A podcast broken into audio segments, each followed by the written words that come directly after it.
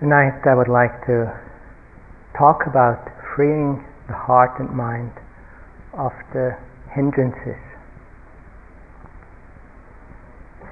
Over and over, the teachings of liberation state our true being, our true essence is Buddha nature.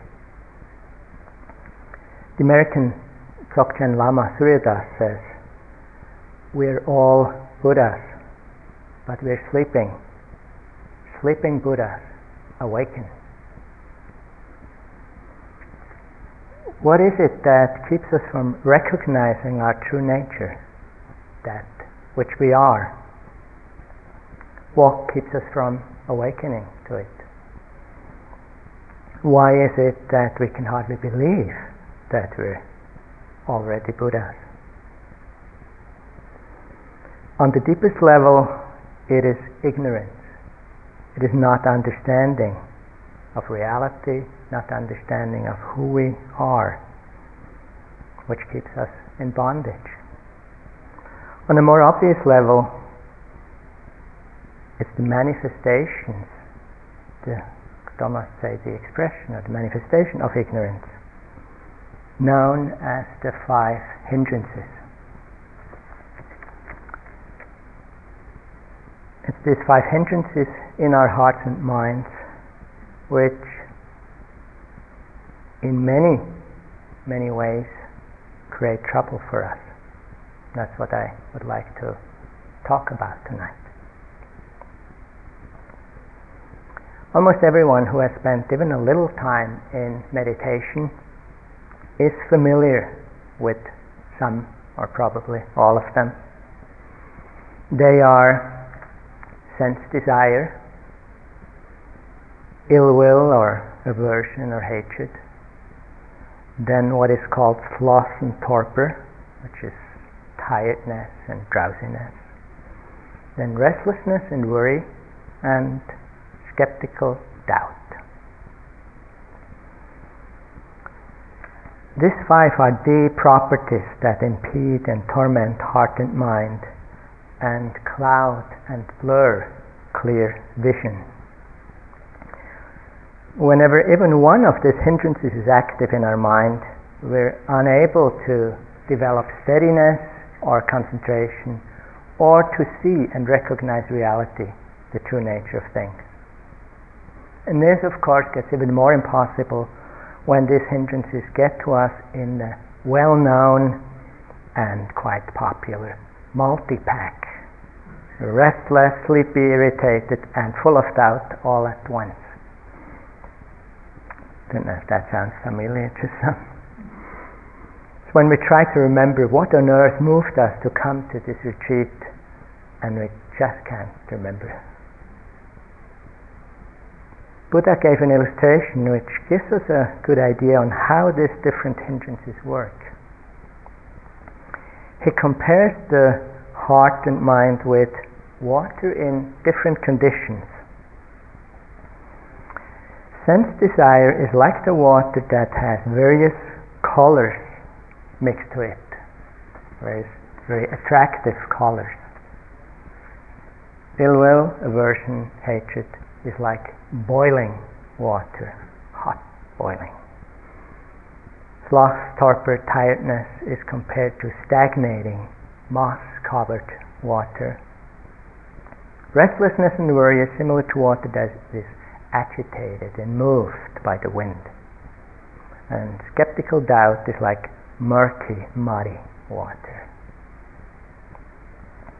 With that kind of water, we won't be able to, to contemplate the reflection of the sky and the clouds on the surface of the water and it will be impossible to look through it and see all the way to its depth, to its ground. Similarly, our hearts and minds, when tormented by these hindrances, will be unable to experience any clarity, any insight, or serenity. On the other hand, it is fascinating and actually inspiring, I find, to see that the water itself never really has get con- contaminated by the various colors, by the boiling, by the moss, by the agitation or the murkiness. And in its actual nature, always remains clear water. You let it cool down, you let the mat settle. Each time it becomes completely clear again, being just itself. In that exact same way, it is with our mind. When those added qualities succeed, the mind is clear. The archetype of the struggle of the human mind with these often threatening forces is the battle against Mara. Mara, the personification of these unwholesome forces in the mind. The battle which the future Buddha fought before his final awakening in Bodh Gaya, India, under the Bodhi tree there. Joseph Campbell, in his book Hero with a Thousand Faces, describes the struggle in poetic mythical imagery, depicting the gigantic forces at play here.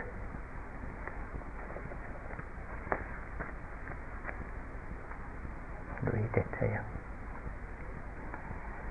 The Bodhisattva placed himself with a firm resolve beneath the Bodhi tree on the immovable spot and straightway was approached by Mara, the god of craving, hatred, and death.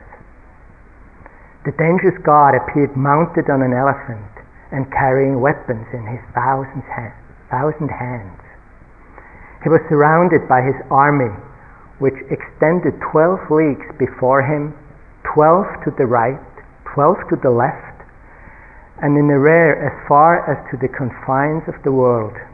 And it was nine leagues high. That's high. The protecting deities of the universe took flight, but the future Buddha remained unmoved. Whirlwind, rocks, thunder, and flame smoking weapons with keen edges, burning coals, hot ashes, boiling mud, blistering sands, and fourfold darkness the antagonist hurled against the Bodhisattva. But the missiles were all transformed into celestial flowers and ointments by the power of Gautama's ten perfections, such as wisdom, kindness, patience, Mara then deployed desire and lust, surrounded by voluptuous attendants, but the mind of the great being was not distracted. The god finally challenged the bodhisattva's right to be sitting on the immovable spot, flung his razor sharp discus angrily, and bid the towering host of the army to let fly at him with mountain crags.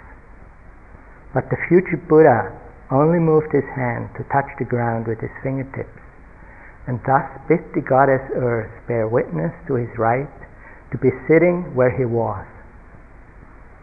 She did so with a hundred, a thousand, a hundred thousand roars, so that the elephant of Mara fell upon its knees in obeisance to the future Buddha. The army was immediately dispersed, and the gods of all the world gathered garlands and flowers.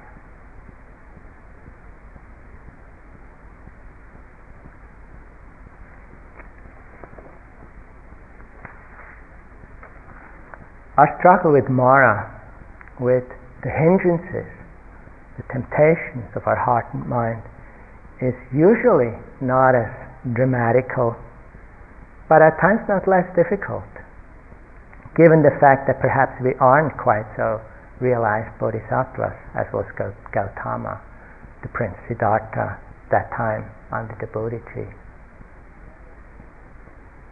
Now I'd like to look at each one of these hindering properties or qualities. First one is sense desire. It's the restless sense of needing something which we don't have. we look towards the outside of ourselves to find satisfaction. And satisfaction means a state of mind in which this restless, agitating feeling of desire stilled, is fulfilled again, and has ceased. And we are content, at peace again with what is.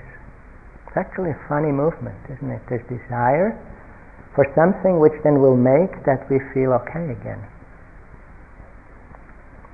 We hope to get this state of mind through or from the right person, maybe from property, from new acquisitions, from food, from sex, from TV programs, from movies, from music, certain activities, tasks or missions or roles we play.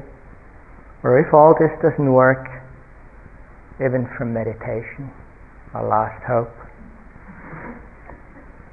In short, we try to get it from one of the only six possible experiences of seeing, hearing, smelling, tasting, bodily sensations, or feeling and thinking. That's really how we experience the world. Or a kind of combination of these six. Desire is a feeling of inner poverty. What we are, what we have right now, is not enough. Yet, what we so very much wish for is exactly the feeling to have enough, to be content, to be fulfilled. And yet, unfortunately, none of these people, none of these things, none of these experiences have the power to fulfill us in this way, to lastingly fulfill us. Because they are all subject to change and permanence and are ultimately outside of our control. They may be within our control for a while, but not very long. And again, they do something we wouldn't want them to do. So the search remains endless, and over and over again we remain unfulfilled. Maybe it's as George Bernard Shaw said there are two great kinds of disappointment in life not getting what one wishes for and getting it. It's the feeling of desire, of craving, of attachment that itself is highly unpleasant. In our ways of speaking, we do say, he's burning with desire. I don't know in English, but in German we have many, many expressions that really show how much that state isn't exactly cozy or restful. It's burning. I want to look at ways of dealing with these hindrances, but before I do that, I like to present the other four. Second one is ill will, aversion, hatred. That is simply the reversed inner movement. In a way, craving is this movement, aversion is pushing things away. The mind which tries to get rid of the undesirable person, the unwanted situation, the unpleasant things, be it knee pains or restlessness or whatever, the troublesome sounds and noises or the words we don't like, the unpleasant feeling. In short, again, the unwanted sight, sound, smells, taste, sensations, feelings, or thoughts. Trying to change them, trying to suppress or deny or to destroy them if necessary. Just to get them out of our world. We do this through hatred, ill will, irritation, anger, boredom, judgment, and condemnation. But this too is a hopeless undertaking because all things of existence follow their own laws and mostly are outside of our control. For a while it works and then again they follow their own law and not our wishes. Acting out of aversion and hatred towards others also produces with them the opposite effect almost always from the one wished for by us. It's very rare that you tell a people, you know, you, you, with irritation or anger, you tell somebody how they're wrong and what they should be doing, and they say, "All oh, yes, that's true." You're out immediately change. It doesn't work that way. In fact, things get worse. And in addition, this state of mind is also painful, sometimes quite unbearable. So desire, aversion. Number three is tiredness, drowsiness. The well known feeling of sleepiness, especially in sitting meditation, quite known. We wish to sink or fall over, turn off the mind, lie down, fall asleep. We're without energy, without any kind of enthusiasm, drowsy, heavy, tired, exhausted, or lazy, indolent, and uninspired. Quite obvious that in this state we are unable to find, to develop steadiness or focus, concentration. Nor are we able to come to insight, to see things clearly. The desire, aversion, drowsiness. Number four is restlessness and worry. The agitation in heart and mind, which often very directly also manifests in the body. Being worried, excited, anxious, brooding, or feeling sorry, or just as a monkey jumps from tree to tree, the mind jumps from one object to the other, scattered from thought to thought. The feelings are confused, clarity and steadiness seem far away. Maybe I've been sitting and it seems so long, something is wrong. We've been trying to see if we can see our watch somehow for a little. We're worried that um, the person up front, maybe they nodded away or they forgot to ring or actually maybe they already walked out and we didn't notice. State of mind that seems utterly unbearable. State of mind that's certainly not wholesome and helpful. Number five, skeptical doubt. Doubt can appear to be rather harmless, and yet all of a sudden it can put us out of combat. It can paralyze our practice quite easily. Skeptical doubt is defined as a mental factor which, in and of itself, vacillates back and forth between two or even more possibilities. This we're startled, bewildered, unable to make decisions, pulled and pushed by doubt, skepticism, and indecision. All kinds of doubts that come up in a situation like this. We have doubts about ourselves. Maybe we doubt our capabilities to do, to complete what we set out to do. We look around and we're convinced that everybody here has done this for years or decades and it's much too difficult and we can't do it. Doubting ourselves and our ability to do things.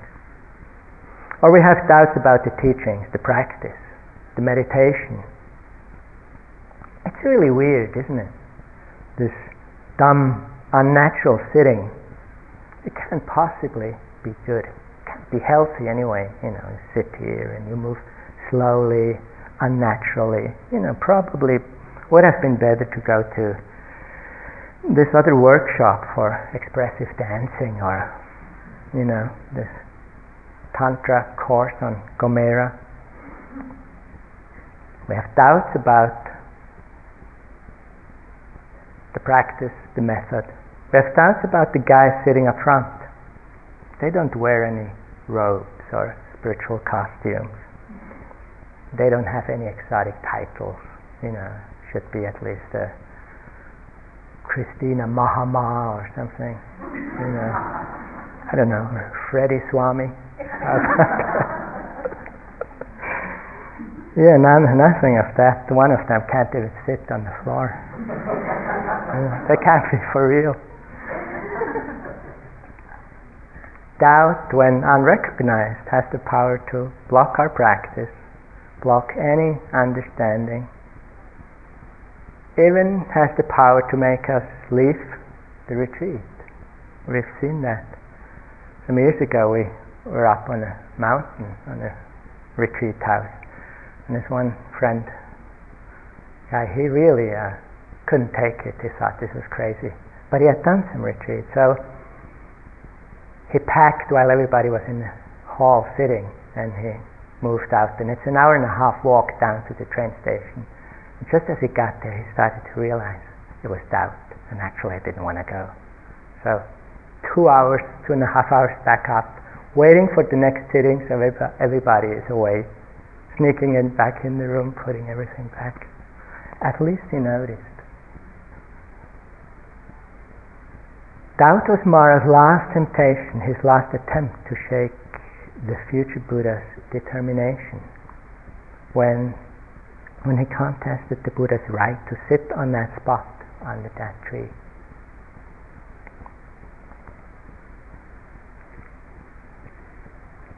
So we can see not only do these hindrances prevent collectedness, steadiness, and insight, not only do they deceive, torment, and paralyze, the heart and mind, but they're also very unpleasant. In addition, they create predominantly karmically unwholesome states and thus reinforce those unhelpful tendencies and can cause more similar painful experiences in the future. Yet these hindrances are not bad, they're not evil or something or sinful. Rather, they're simply highly disadvantageous qualities, not useful, unskillful, unhelpful qualities, unhelpful for ourselves and for others. So the question is how do we relate to, how do we deal with these hindrances? And the question is not how can we get rid of them? immediately because we can't. We would have told you last night if we could. The first point, this prerequisite for a skillful way of relating to them, is recognizing them. We clearly need to recognize them for what they are. We see, all right, now there's doubt in the mind or oh, now irritation is, is rising. Not oh, there is irritation, it shouldn't be here, or doesn't matter, it is here. Just oh, this is what's there right now. I really feel angry, I really feel irritated. And then we feel, oh, now it is really strong. And maybe five minutes down the road we realize, oh, now it's fading. And a little later, oh, now no more irritation is present. It could be that now sleepiness is present. So we know, oh, sleepiness is present. And now it's quite strong. And now it's not so strong anymore. And sometime later, oh, there's no sleepiness present. Just as it is said in the Mahasatipatthana Sutta, the Buddha's greater discourse on awareness or mindfulness. How does a monk or a meditator abide contemplating mind objects as mind objects, such as the five hindrances. The Buddha very often spoke to the monks at that time, so I leave the he in this case. He goes on, here, if sense desire is present in him, he knows sense desire is present in me. When no sense desire is present, he knows no sense desire is present. He knows when ill will, aversion is present. He knows when ill will, aversion is absent. When sloth, torpor, sleepiness is present. When restlessness and worry or doubt is present. Thus he contemplates the, this phenomena arising, and thus he contemplates this phenomena passing away. Thus he is mindful and aware just to the extent necessary for insight. And the interesting thing is if we do that, they will come, they will be there, they may be strong, and they will also disappear without us doing anything for or against it. It's in the nature of things to come and to disappear again. And what is important for us here is not only to hear what has been said in this discourse, but also to realize what is not being said. Maybe that's almost more important, I don't know. For example, it doesn't say, thus he fights against sense desire. Thus he desperately struggles with drowsiness. With strong willpower he suppresses worry and restlessness pitilessly he judges and condemns aversion in himself. Rather, rather than this, it says, he knows when ill will is present. He knows when no ill will is present. Thus he abides contemplating phenomena such as ill will, in their arising, in their passing away. It also doesn't say getting lost in ill will or trying to get rid of ill will. What we practice here is certainly not easy, but it's incredibly simple. See, feel how it is now, period. And now again, and now again. For this we need awareness mindfulness, presence. That's really the key, as always. And we need gentle, non judgmental, somewhat equanimous mindfulness. Mindfulness to the extent necessary for insight, as it says. Mindfulness or awareness which simply feels, senses, and sees what is without too much identification, without getting lost in the stories, the dramas that come together with these feelings, without too much attachment, especially without too much judgment on ourselves and the content of the experience. And in case we do hold on with attachment, which we probably are going to do quite often. And in case we do judge and condemn ourselves or what's arising, which we're probably also going to do quite often, then that's what the mindfulness sees. That's what the mindfulness is aware of. Saying, oh, now there is attachment. And now still. And now it's gone. Or, oh, now there is condemning or there is judgment in my mind. Okay? It's even judging the ill will or it's judging the desire. And then there's a judging that judges that there's a judgment of desire. Seeing that, seeing how it comes, how it can be really strong, and how that passes too. It's that simple. Not easy, but simple. This, of course, will be difficult or impossible each and every time we get lost in the content.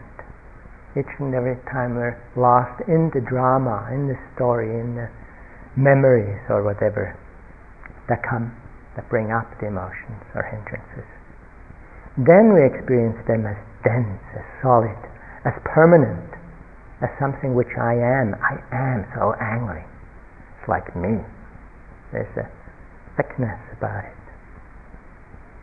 This relationship changes immediately as soon as we're really mindful and aware. And in touch also with the fact that these things come on their own. It's not that we invited them. They come according to conditions and causes. And they change, they're impermanent, they do what hindrances do, and they disappear. As soon as we look and sense with awareness, we, rec- we recognize they come and go all by themselves. Actually, almost like clouds in the sky. Sometimes they're dark, rain clouds and storm clouds. Sometimes they're nice little white summer clouds somehow they appear, get created, and they do their thing, and they disappear. They appear but are ingraspable. The clouds do, the weather does, the feelings do, the emotions do, the hindrances do. Maybe like reflections of the moon on the water. They seem very real, and yet there's not that much to them if you really look. The great Yogi Tilopa sang for Naropa in his song of Mahamudra. Just as the clouds floating through the sky have no roots, no home, so do the distinctive thoughts and feelings floating through the mind. They appear according to their causes and conditions. They move, change, and disappear when it's their time. And we remain as mindful and aware and present as we can. To the extent we can do that, we're unshaken. Nothing we need to do for or against those difficult feelings. Unpleasant and yet easy, they come and they go. And there we can see clearly that these so-called hindrances, these mind states, do not really belong to us. It's not I or me who is sleepy. If it were my anger, I could decide to stop it and never have it anymore. Or I could decide anything about it, but it sort of comes out of God knows what out of what. It comes and it does its thing and it disappears. We don't know where. Sigmund Freud has this idea of this black bag where all these bad things are hidden and they come out, they're lurking in there. But actually, I don't know if that's true, you know. Somehow causes and conditions make them come, and when the causes and conditions fall away, they disappear. And we can watch that as we go through the sittings and walkings. When we feel into these processes even deeper out of the silence of mind, we see that there really isn't anyone who could be the owner of those emotions. And we recognize that inner freedom that always has been there. I could not stop here, except sometimes this is not that easy at all and we're just not that mindful, we do identify with these hindrances and we do get lost in them. At that time, if we remember, there are certain remedies which can help us to get clear. I go through them again. When sense desire overwhelms us, one thing that can be helpful if you want to do it, sometimes we rather indulge in the object of the sense desire and we spend a little more time fantasizing how it could be like. But if we feel that this is unsatisfactory, we could reflect on the fact that things are impermanent. Our body will get old, decays, and dies Others are impermanent, dead bodies decay, get old, die. Can realize that it's like Ashleigh Brilliant says.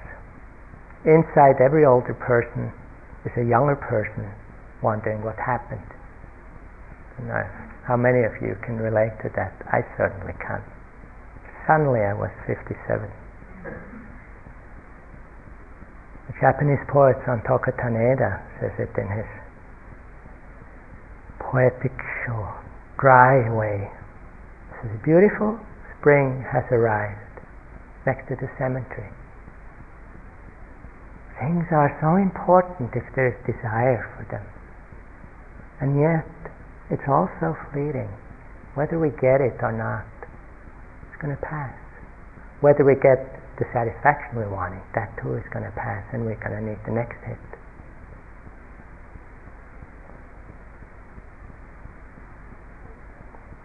We can reflect in general that what we wish to possess itself is impermanent, that itself won't last. And as I said, the satisfaction that we get from it won't last.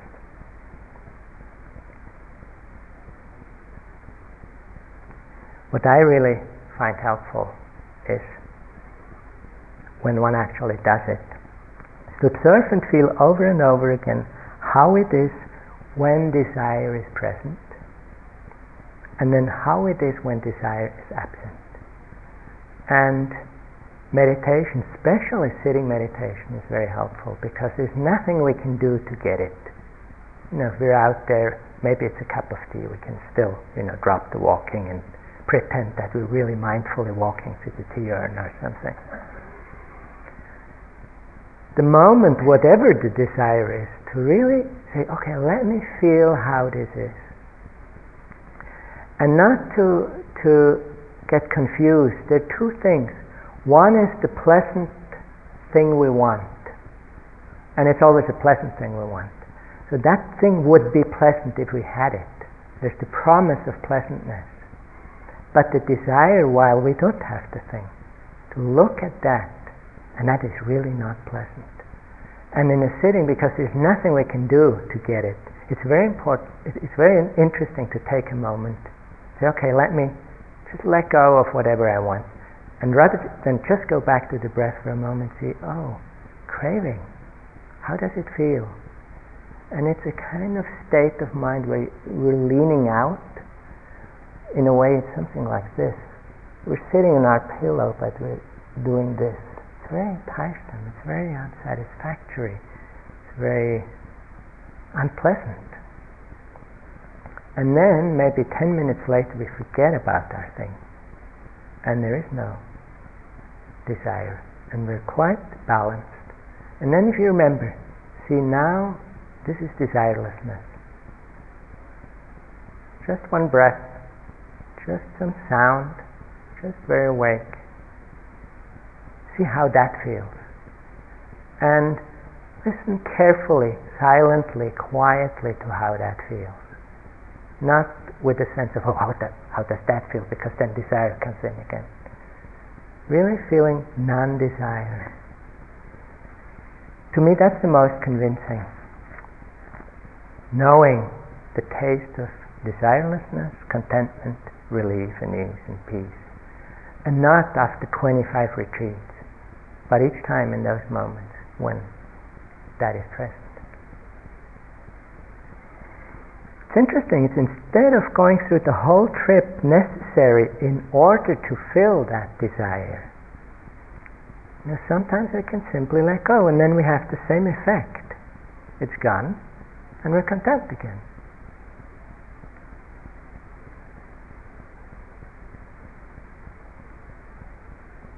Take some practice, but simply the practice of looking how it is. And each time takes a willingness to let go of the thing we desperately want and to look at the heart, the movement of the heart itself. Oscar Wilde admitted, I can resist everything except for temptation. So it can be demanding. Number two, when aversion or hatred overcomes us, first of all, it's extremely helpful and important not to judge and condemn ourselves for having it. An attitude of kindness, of loving kindness, metta, best for oneself, that can be very helpful. At least if we can find enough space to do it. Or else if we can be present with some awareness and a gentle, not too condemning attitude, that's already pretty good. Even aversion, even, even hatred comes and goes all by itself. If you want to, you can reflect on karma for a moment. When we have difficult, unpleasant experiences in life, it's nothing else than the result of our own action in the past. And if you don't like past lives, you can think of last month. If last month we practiced a lot of aversion and irritation, probably this month is going to be one with we're more habituated to irritation and aversion. In a way, you could say there's no valid reason to react with aversion towards others because it's not them who are the cause for it is our habit from the past. When sloth, torpor, drowsiness, drowsiness, tiredness overcome us, then it's important to first make peace with it.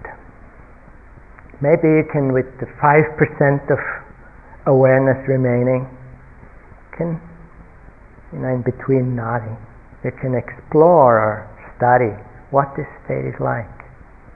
Is it the kind of darkness behind the eyes or sort of cloud that comes over the brain or is it the kind of hole and drain of energy? How does sleepiness feel like? How and where in the body does it manifest? When we look at it in that way, more easy to be accepting, to say, oh, this is how it is, okay. I'm not d- making it. It just, again, comes because of conditions. And when we're okay with it, not hating us for having it or struggling against it, there are a few things we can do which sometimes help, not always. Taking some deep in breath sometimes helps. Opening our eyes, looking into the light sometimes helps not looking around what others do, but just opening the eyes. Standing can be very helpful. Sometimes also in the evening when you're tired, you can do some standing meditation. You can stand up quietly, mindfully, and stand for a while. And then, if you feel more awake, sit down again. When you stand and you're tired, please stand with open eyes. Okay? Uh, through the day you can do some fast walking meditation sometimes to get the energy up. Also, if it continues, make sure that you're somewhat moderate with eating. And when all of this doesn't help, and we keep on falling asleep over and over throughout the day, we might need some more sleep.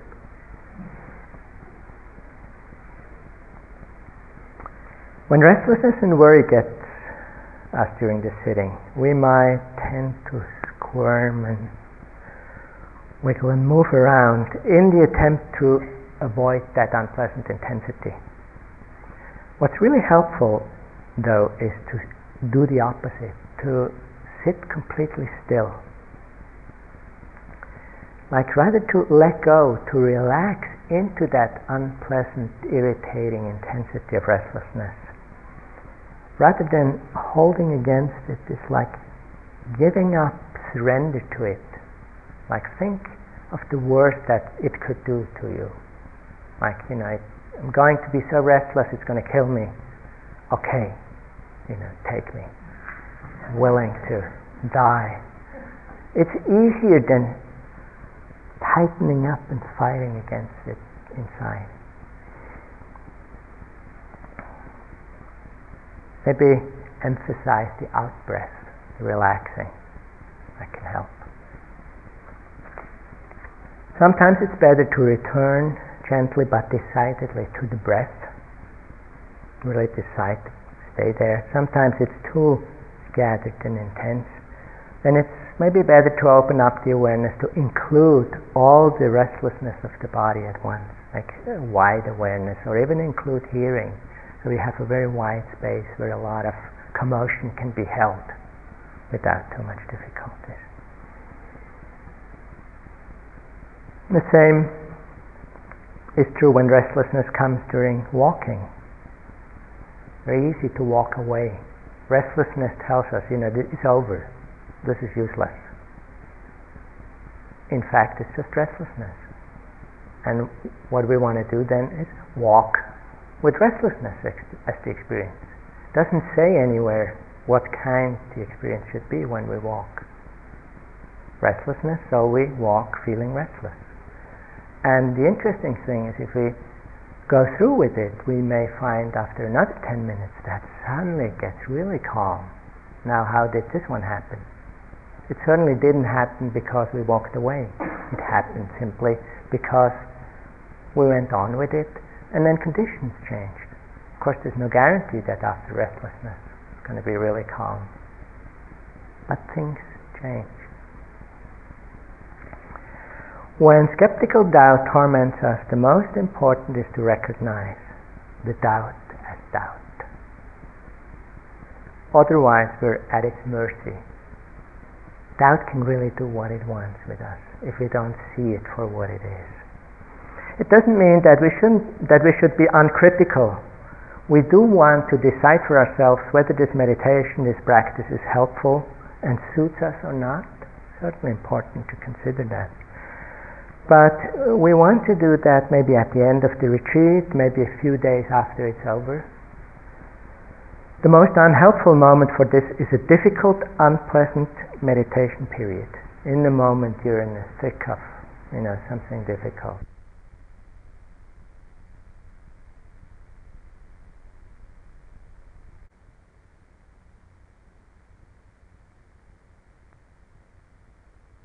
Can say, okay, I will decide on this at the end of the retreat or at the last day. Not now. Now I'll just see it for what it is doubting mind.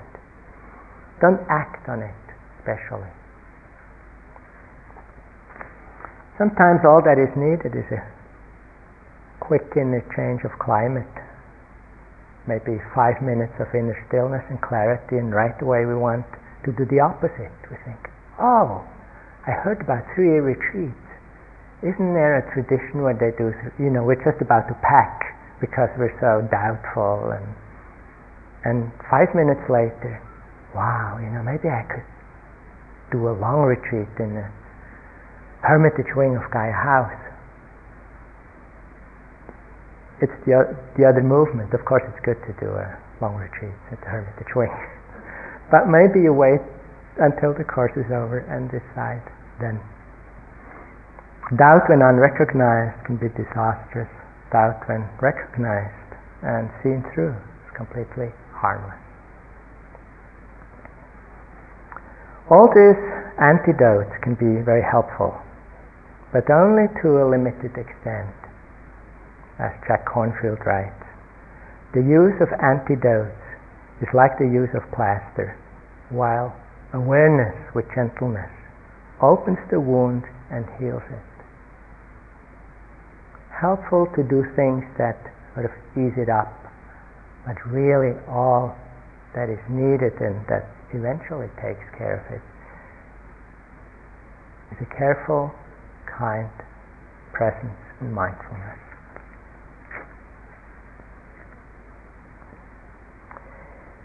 In retreat, what is most effective in terms of weakening hindrances is the development of collectedness, of steadiness of mind, of some concentration, and that's very much what we're doing here. We practice it focusing on the breath, practice it in the walking, we expand to body sensations, hearing, tasting when eating. To really make contact with the present experience, to really make contact with the object, whatever it is. To over and over steadily be present. That's what helps collectedness deepen. And when our collectedness, our commitment, our interest deepen in this way, as they start doing in the retreat, something very interesting happens, begins to happen. The hindrances begin to disappear. Only when steadiness and collectedness become stronger, they begin to disappear. Maybe at another point of the day, they're not very strong, so the hindrances come back interesting to observe how that works. Temporarily, that is for the duration of being collected, steady, the hindrances get put away, suppressed. They're not active, and we're able to see things more clearly, more quietly, more deeply. That's when insight, that's when wisdom can more easily arise. In a way, it's one important reason of why we come to retreats, why we make this kind of sort of unnatural, unusual setting of retreats and retreat houses, retreat centers. It's why we need retreats. Even though we know that the hindrances will be back as soon as the collectedness, the depth of our meditation weakens, we can take our concentration with us at the end of the retreat, or most of us can't. Is one of the staff people collecting it out there when you leave. Of course, you train in being present, in being mindful, and in developing skillful ways with life, so that doesn't get lost. But that calm, collected mind, that is hard to take with us. But even though it doesn't stay, developing it here to some extent allows us to see, to learn, to understand what we might probably never have seen, learned, or understood in daily life. It creates that very special environment that allows us to see very deeply because the hindrances are less an obstacle. They're out of the way for a while. And that's very powerful and that's very special. It's a very precious situation. That's one really helpful thing in terms of this format of a retreat.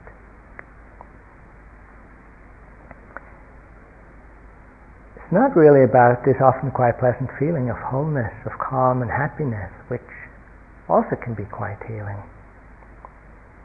That comes from concentration and calm and collectedness, but to which we also can easily get attached. I often hear people they leave they leave a retreat and they had a good retreat and after a month I meet them and they say, Oh it was very good but then after four or five days I lost it. And I think there is maybe something that one can lose. It's that sense of wholeness that comes from the collectedness. Because of our incredibly busy lives, that goes away. The hindrances come back. But it doesn't mean that the retreat was useless. What we understand, what we learn, what we see clearly, if we are mindful out there in any situation, we can still apply it the same way. So the collectedness, the steadiness, puts away with the hindrances somewhat, and we can see clearly. But definitely, permanently, the hindrances cannot be uprooted by concentration or even by absorption, but only through insight, only through wisdom. But yet, whenever the hindrances are not operating, even temporarily, then our heart and our mind show their true face. Where attachment, or whenever attachment and desire are absent, there's deep contentment, We can easily let go and our innate generosity shines through. Whenever ill will, aversion is absent, there's gentle acceptance. And our basic all good nature radiates as kindness, as compassion, as sympathetic joy. Whenever sloth and torpor have disappeared, the mind is clear, radiant, full of energy and awake.